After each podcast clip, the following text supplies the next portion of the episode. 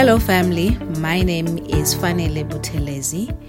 I will share the word on being still as the way of attaining peace in our lives. Today, I want to talk about being still before God and trusting in the personhood of God or His character.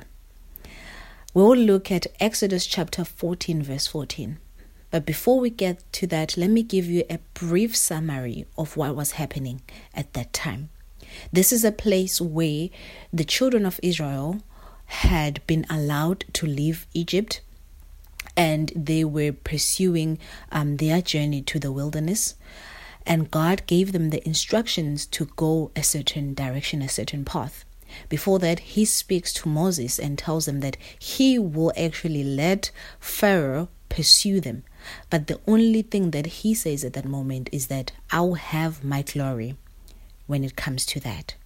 Now, this is a space where the Israel, Israelites are finding themselves in between the army of Pharaoh and the Red Sea.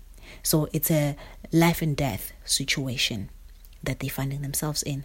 They're complaining and the, the yeah, they they in that state of complaining and I can I can imagine that they were anxious and thinking about the fact that this is the last day that they're living. And Moses gives this instruction in verse 14 in, uh, from the same chapter. He says, The Lord will fight for you, and you only have to be silent. He says, The Lord will fight for you, and you have only to be silent. When the children of Israel were stuck between the army and the sea, the only instruction that Moses was giving was, hey, just know that God will fight for you, and the only thing that you have to do is be silent, be still. They complained, and maybe they were having anxiety and everything, but the only thing that they had to know was that God will fight for them.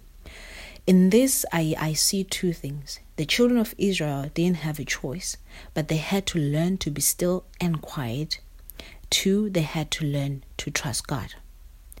Looking in this time, in the midst of this COVID 19 chaos, the uncertainty about the future, losing loved ones, losing jobs, economic instability, dealing with sicknesses in our bodies and in our families, maybe working even on dysfunctional relationships that we're finding ourselves in, and so on. Are we feeling stuck? Are we feeling suffocated? Have we run out of peace during this time? Today, I'm inviting you to quieten your soul. Be still. Turn off all the screaming um, noises, the buzz that is robbing you of the peace, and focus on God. Lift your eyes unto the Lord, where your help comes from. Like the Israelites, during this time, we have to get to a point where we know when to be still, how to be quiet, we have to get to a point where we can trust God and demonstrate that we do trust in Him, that we do trust in His character, and we know that we are not alone because the Lord Jehovah is with us. The Lord Jehovah is with us. Jehovah Shammah, the Lord who's forever present, the one who promised to never leave nor forsake us.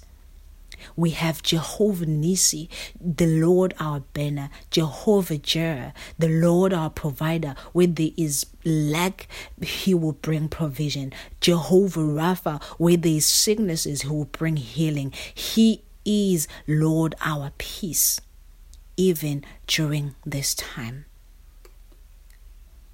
So we will find peace in the place of stillness where all the noise is quieting down.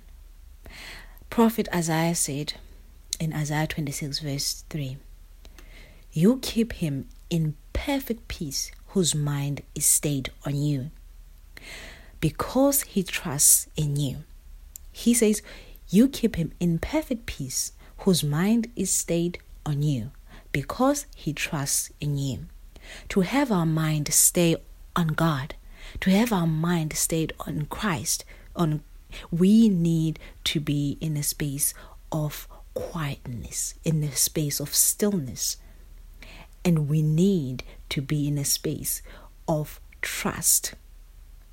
We are able to be kept in perfect peace in God when we set our minds on Him and demonstrate our trust to Him. Also, King David said, For God alone, my soul, wait in silence, for my hope is in Him.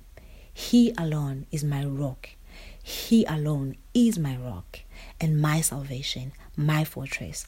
I shall not be shaken. This is King David demonstrating his trust in God. And he says, My soul waits in silence, for my hope is in him. In the other psalm, he says, I've calmed and quietened my soul like a weaned child with its mother, like a weaned child is my soul within me. We need to quieten our souls. We need to get to a space where we are able to be still and trust in God. I'm reminded of um, a Zulu song that says, Hlala ngingutixo.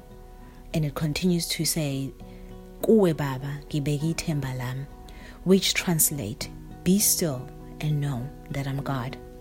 To you, Father, I put my trust. And it is taken from the Psalm 46, verse 10, that says, Be still and know that I'm God. I will be exalted amongst the nation, and I will, I will be exalted in the earth. In the midst of everything, we need to get to a place of quietness.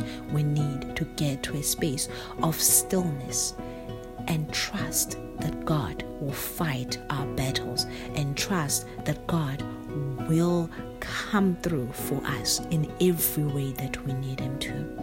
So let us pray. Lord God, your word, in your word you say, you keep him in perfect peace, whose mind is stayed on you. Help us keep our minds in you today. Still our souls, all the turmoil, the anxiety, the stress, Lord, quieten it down. Help us trust in you. Fight for us, O Lord. Open the way for us to go forward like you did with the children of Israel. And have your glory, King of Kings. In the mighty name of Jesus, I pray. Amen.